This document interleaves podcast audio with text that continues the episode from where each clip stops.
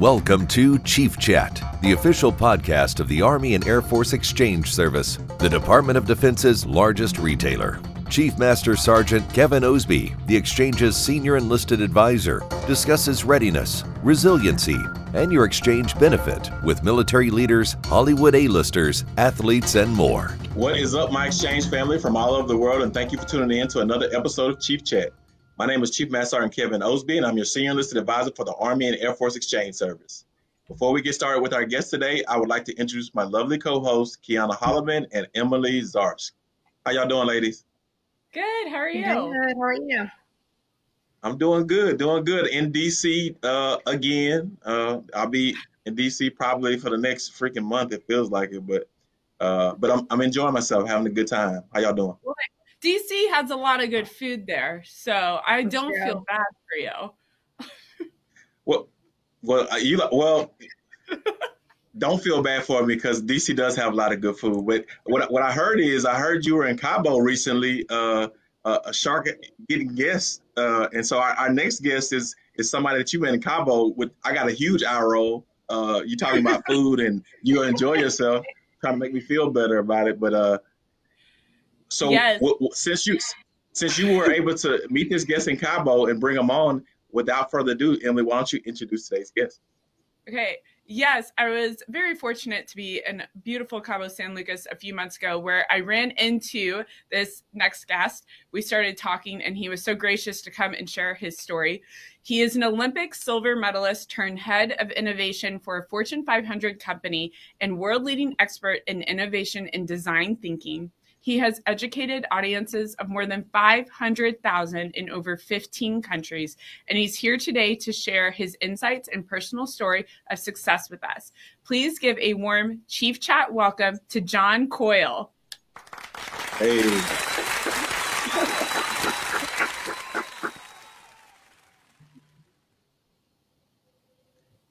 Hey, John, thank you for joining us today. Thanks for having me. So, so, can you can you let our uh, viewers know where you're coming to us from? I am in sunny Las Vegas, where it is quite warm.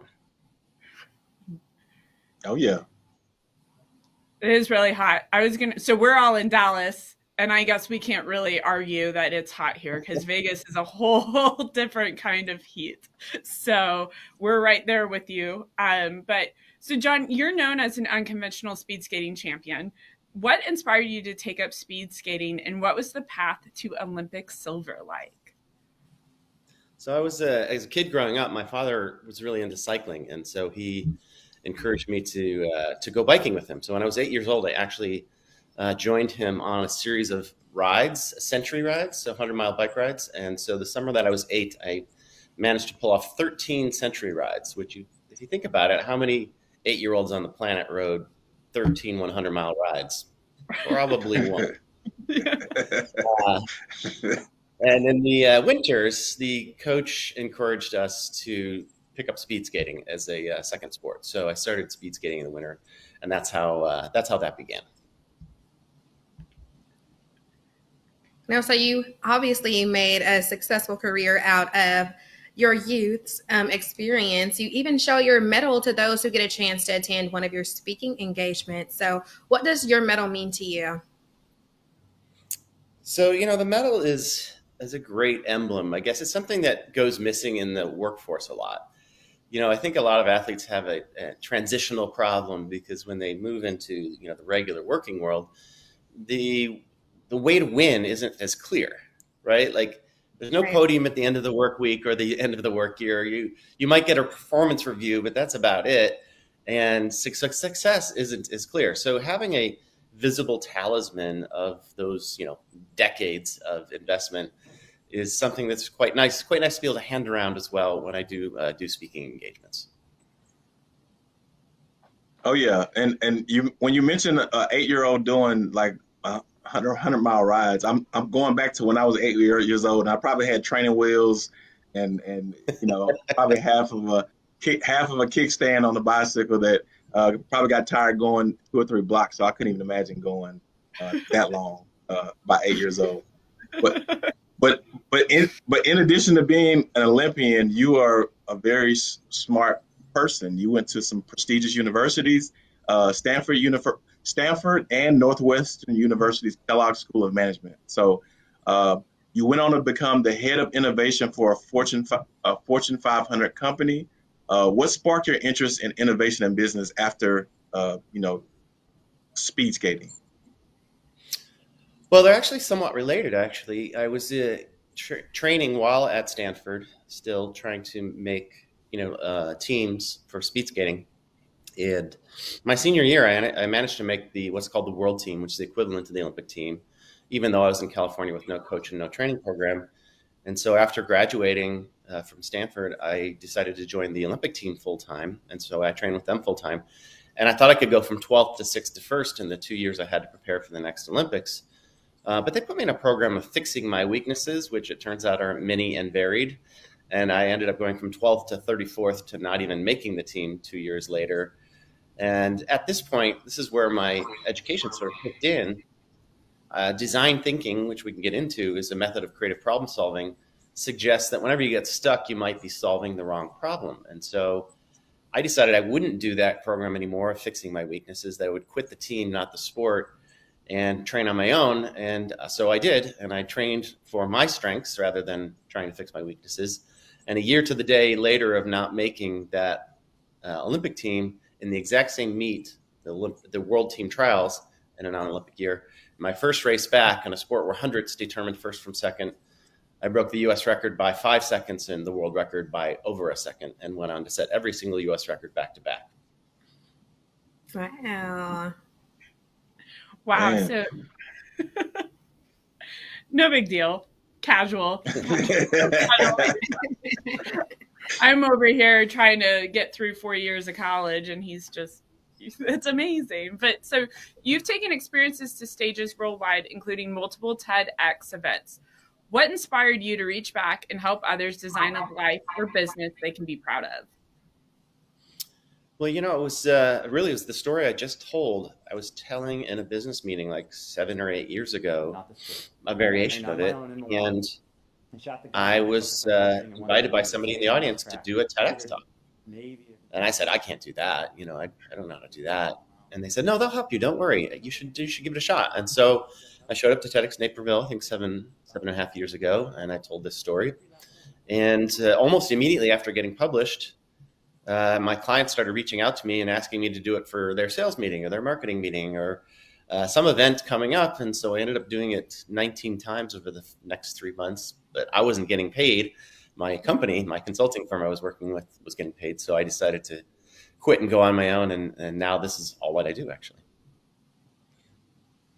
Nice. So, as you mentioned, you've had a lot of amazing opportunities to speak to leaders at organizations including Google, McDonald's, Allstate, Deloitte, Stanford, and SMU.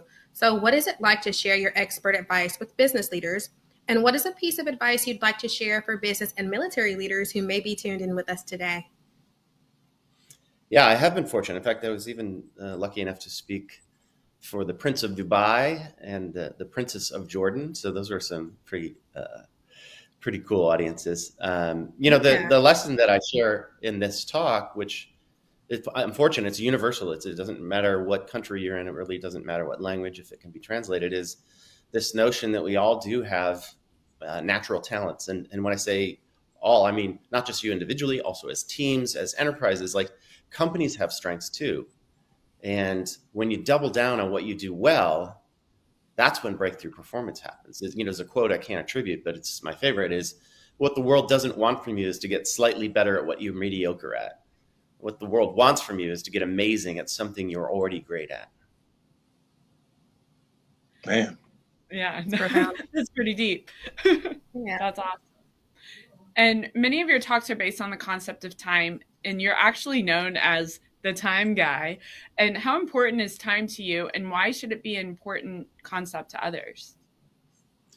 So, you know, when you're in sport, small intervals can really, really matter, right? Like the difference between the gold medal and the silver medal in my event in the 2002 games was uh, two hundredths of a second.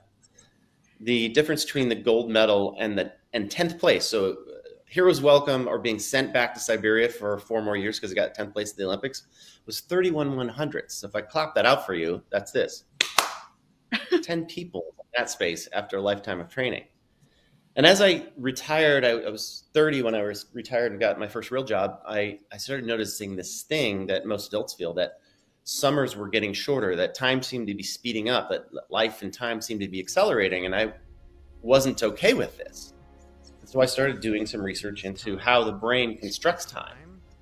And so I've been working on this book and this idea for seven years now, but it's my favorite talk. And this is the notion that not just like athletics, time that we construct in our brains is made of moments, not minutes, not months, not years. The, the decisions we make in moments ultimately determine the, the, the trajectory of our future.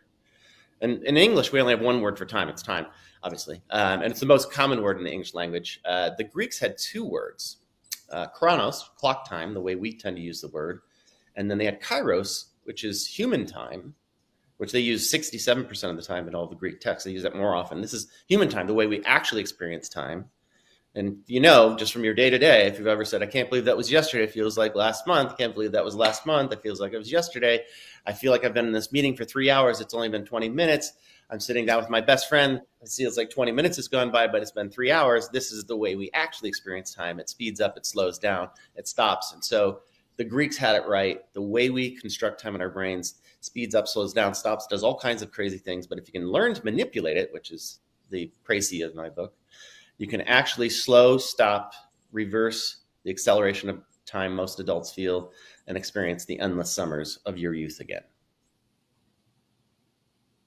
Man. No, yes, I need the recipe for that. I know. I am interested in that.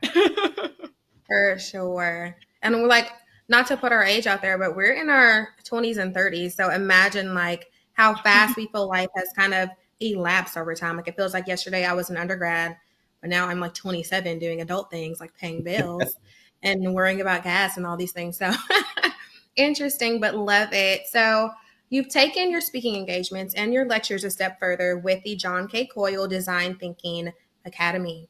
So, why should business leaders educate themselves on this idea of design thinking? Can, and can you also elaborate more on what design thinking is and how important it is to um, companies? Yeah, so design thinking is uh, a method of creative problem solving out of Stanford.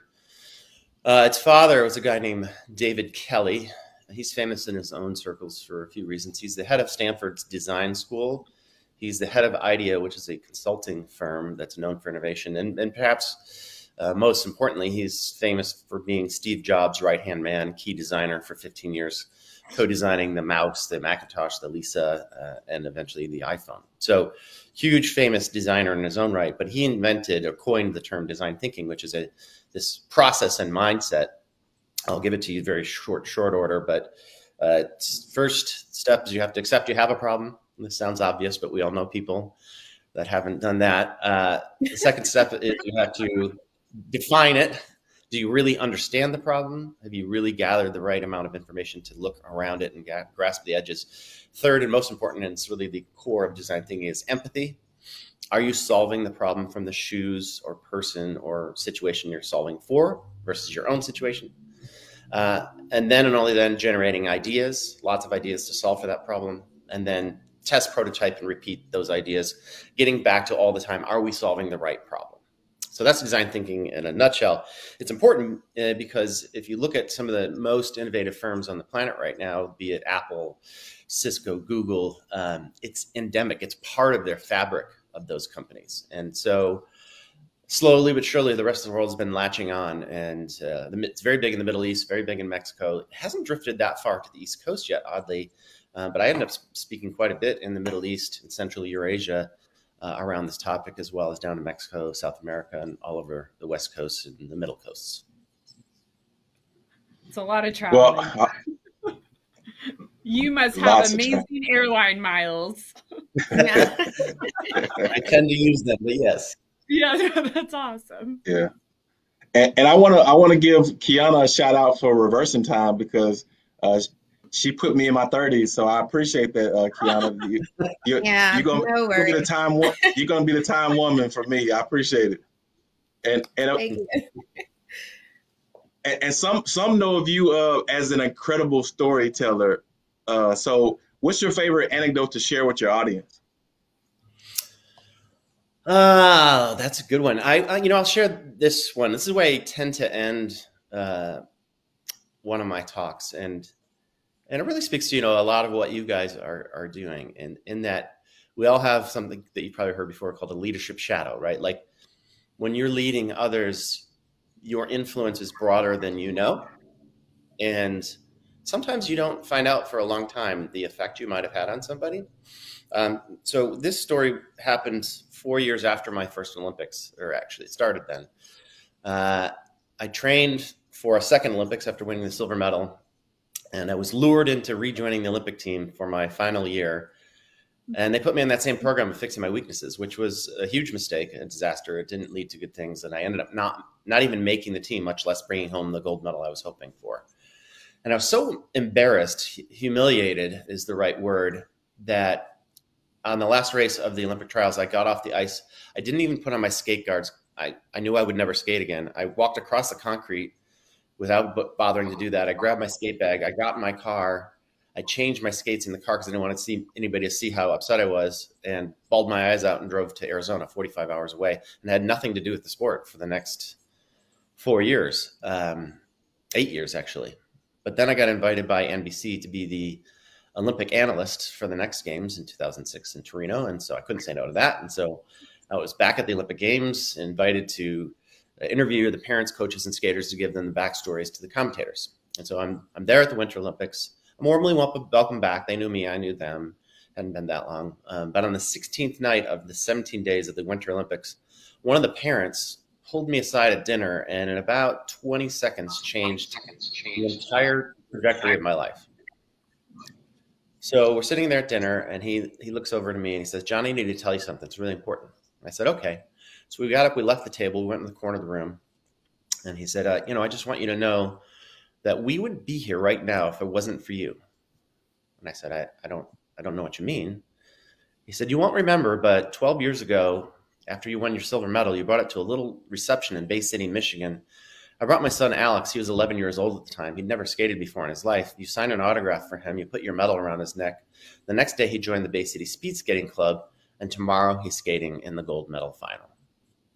Oh wow! That's awesome. Just like that, everything changed. I was no longer embarrassed to be a one-timer first loser. That's the way I thought of myself for 12 years or eight years. Was one Olympics, second place but instead, it mattered. Even if it only mattered to one kid, uh, it changed everything. I started coaching. I got my daughter skating, and most importantly, I started talking about it.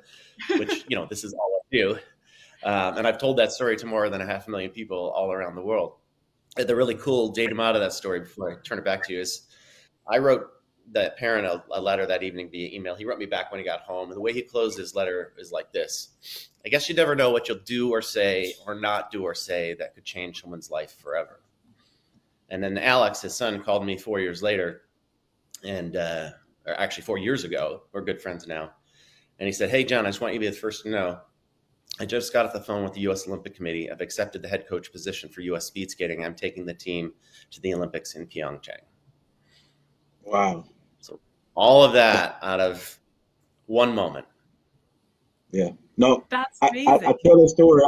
That's that's awesome, and, and, and like I said, I I've told that similar story to younger airmen or whatever the case may be. Like, um, you never know who you're impacting, and, and most people like the instant gratification of of, right. of thank yous or whatever the case may be. But uh, I tell them all the time, you may not get that thank you until ten years from 10 years from now when that person's in a different place in life where they un- really understand the impact that you had on them in that moment. And so, uh, and, and, I tell people all the time, because uh, folks were like, why, why didn't you do your 20 years and get out? Like, I'm at close to 25 years. And anytime I got close to really getting out, I would get that phone call from somebody that I used to supervise or, or, or mentor from, from years ago to say, Hey, chief, thank you for what you did for me. I just, I just made E7 or I just did this or I just did that. And that kind of refuels my, it gets me to want to keep going. And so I'm just like, man, it's, I just need people to stop calling me with these phone calls so I can go ahead and retire.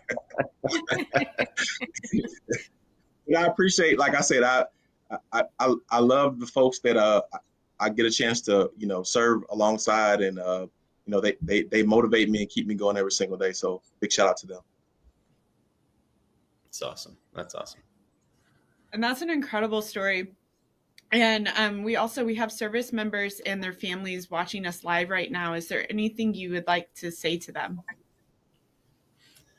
Well, of course, thank you for your service. I mean, it's not something that I've ever um, experienced firsthand in terms of the kind of you know things that you guys go through.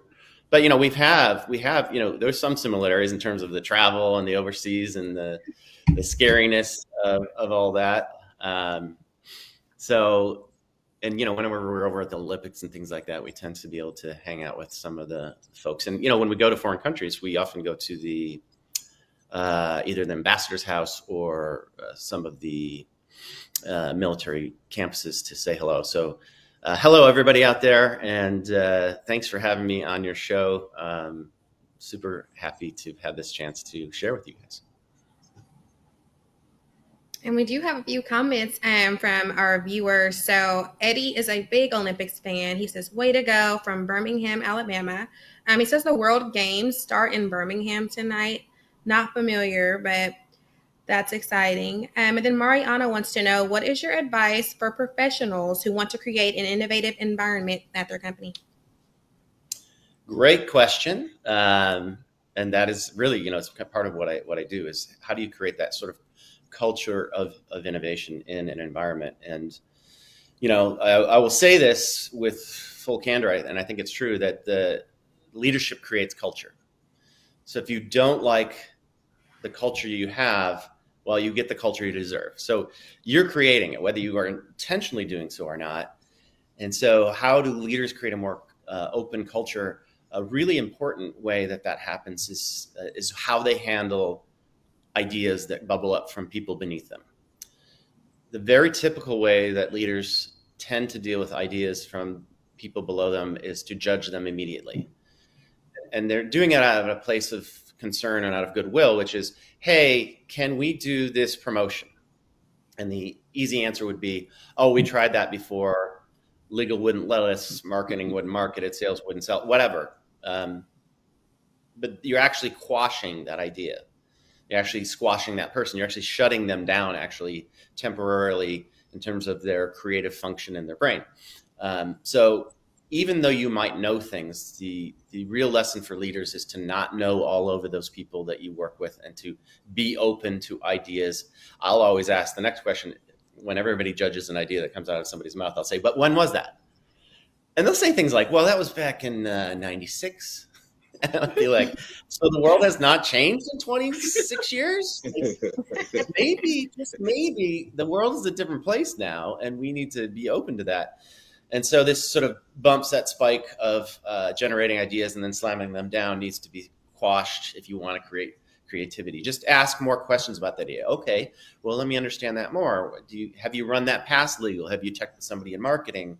Let them run with an idea and this this is actually a true story. I was actually starting to tell a true story. So somebody came to me with a promotion idea at my wireless company to do a free phone promotion. I had already been told no eight times. So I just told them the same thing I'd heard, which was, oh, legal won't let us. There's some tax implications. For some reason, we're not allowed to do free phone promotions. So that new person got squashed, and then a new person started, and I had heard this coaching, and so I decided to ask him, you know, have you checked with legal on that? I, we've had trouble getting any sort of traction on doing a free phone promotion. New guy goes to a new guy, goes to a new woman actually in legal, and both of them are new, so they both don't have any pre-embedded ideas of what's possible, and they figure out how to do it. And so he comes back to me. He's like, "Yeah, so we got permission from legal. Would never have happened if I had said that won't work. We tried that before." Which, by the way, are the most damaging words I think you can say in the workforce. That won't work. We've tried that before. Is the death knell of creativity. Agreed. What do you think inspires that? So, what do you think inspires leaders to sometimes be like, "Oh, it doesn't work. What what else do you have?" Do you feel like it's a need for wanting new things? Not trying to give you an answer, but like, what do you think is the inspiration behind that response? So, there's two leadership archetypes that I've been talking about here. There's the knower archetype, and then there's the learner archetype. And and being a learner archetype doesn't mean you don't know it, just a way of showing up. Knower archetypes tend to be all new middle managers. You, you've gotten to a place to lead people because you're an expert. So you develop your expertise, you get promoted, and now you're leading people, and you want to justify your position through your expertise. And so you tend to use your knowledge as a tool, not intentionally making it a weapon, but unfortunately it becomes that way, where you show everybody that you know stuff. A learner leader archetype is very different. They're always asking questions, always curious, always not 100% sure that they know, even if they are pretty sure they do.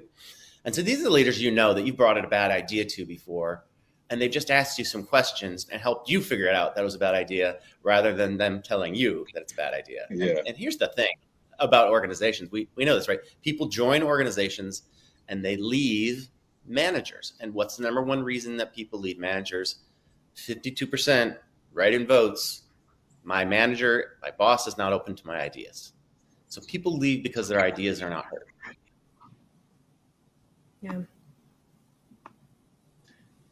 No, I totally, I totally agree. Um, like I said, you know, being in the military 25 years, I've been in kind of different levels of leadership, and uh, and, and it's the stuff that you're saying is stuff that we we talk about all the time in, in the military and trying to uh, culture and and, and and empowering folks that underneath you to to bring ideas to the table and not shoot them down and and, and you know some people are like at my last base i guess that's a running joke at my last base we did we did it this way and people right you know now that's that's a you know people roll their eyes every time you say at my last base so that's a running right. military joke that we have but um but no you you're giving us some great nuggets and uh, you know leadership like you said across the board in any country um, it's it's it's pretty. You know, they got some pretty fail-safe methods that you know that I'm glad that you're preaching to everybody. So, what what's ahead for you? You got any new things on the horizon? You know, I'm work still working on this book. The book is called um, Counterclockwise: How to Design Endless Summers, and so it's a prescriptive book on first it's descriptive in terms of how does the brain work how does it construct time how, how are memories created stored and retrieved which is very much correlated to your sense of being alive and how long you've been on this planet and then the second half of the book is really how do you design the kinds of moments that are written down highly recallable and deep enough to be have meaning such that you feel that a summer that used to be fleeting is now as endless or even longer than the summer when you were a kid so that's what I'm working on uh, right now, hoping to have that finished by the, the end of the year. It's awesome. And then um, where can our viewers go to keep up with all things John Coyle? Uh, so the easiest place is just johnkcoyle.com. That's my, my website.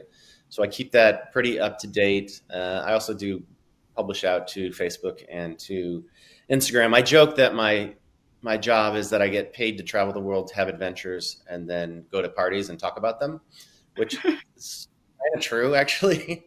Um, so, you know, you know, I show up to these events, and you know, they're always somewhere nice, and it's always got a cocktail reception and a dinner and all that stuff. And you know, I speak for an hour and get to meet some smart, uh, influential people. So it's a pretty good gig, yeah. Um, so I, I document that through there as well.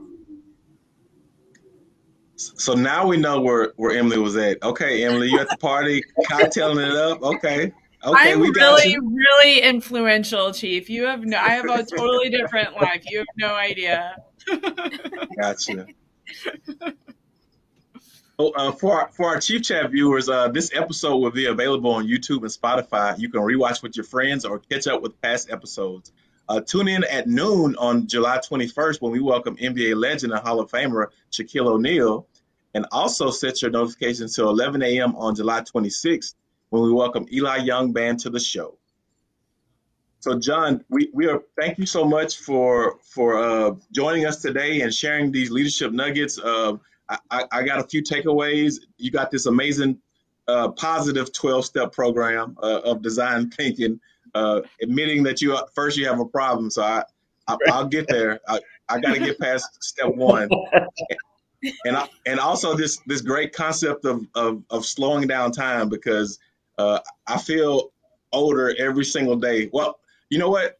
My spirit feels younger, but my body is is not catching up with my spirit. So I need I need you to I need you to do when you get the spirit going and, in counterclockwise. I need to figure out how to get this body going counterclockwise. I hear you. I hear you. but no, we appreciate the like I said the leadership nuggets that you gave us. Um, I said it's pretty universal. Um, and and and and I'm gonna have to kind of follow some of your your TED talks or whatever the case may be. I didn't get a chance to uh, catch up before the episode, but uh, I'm just interested to hear uh, different perspectives on leadership because uh, that's it, it's uh it's it's fascinating to me. So I appreciate what you do, uh, and, and thank you for joining us on the show. Thank you guys for having me. It was super fun. Absolutely. And so we're gonna, if you don't mind, hold it on with us uh, until after the live, so we can kind of say our formal goodbyes. But um, uh, just want to, you know, this means a lot to our nation's heroes, and we appreciate you uh, and we wish you all the best. Uh, Chief Chat out. For more information about your exchange benefit and to shop tax-free for life, visit shopmyexchange.com. To view this episode of Chief Chat or to watch live, visit facebook.com slash shopmyexchange.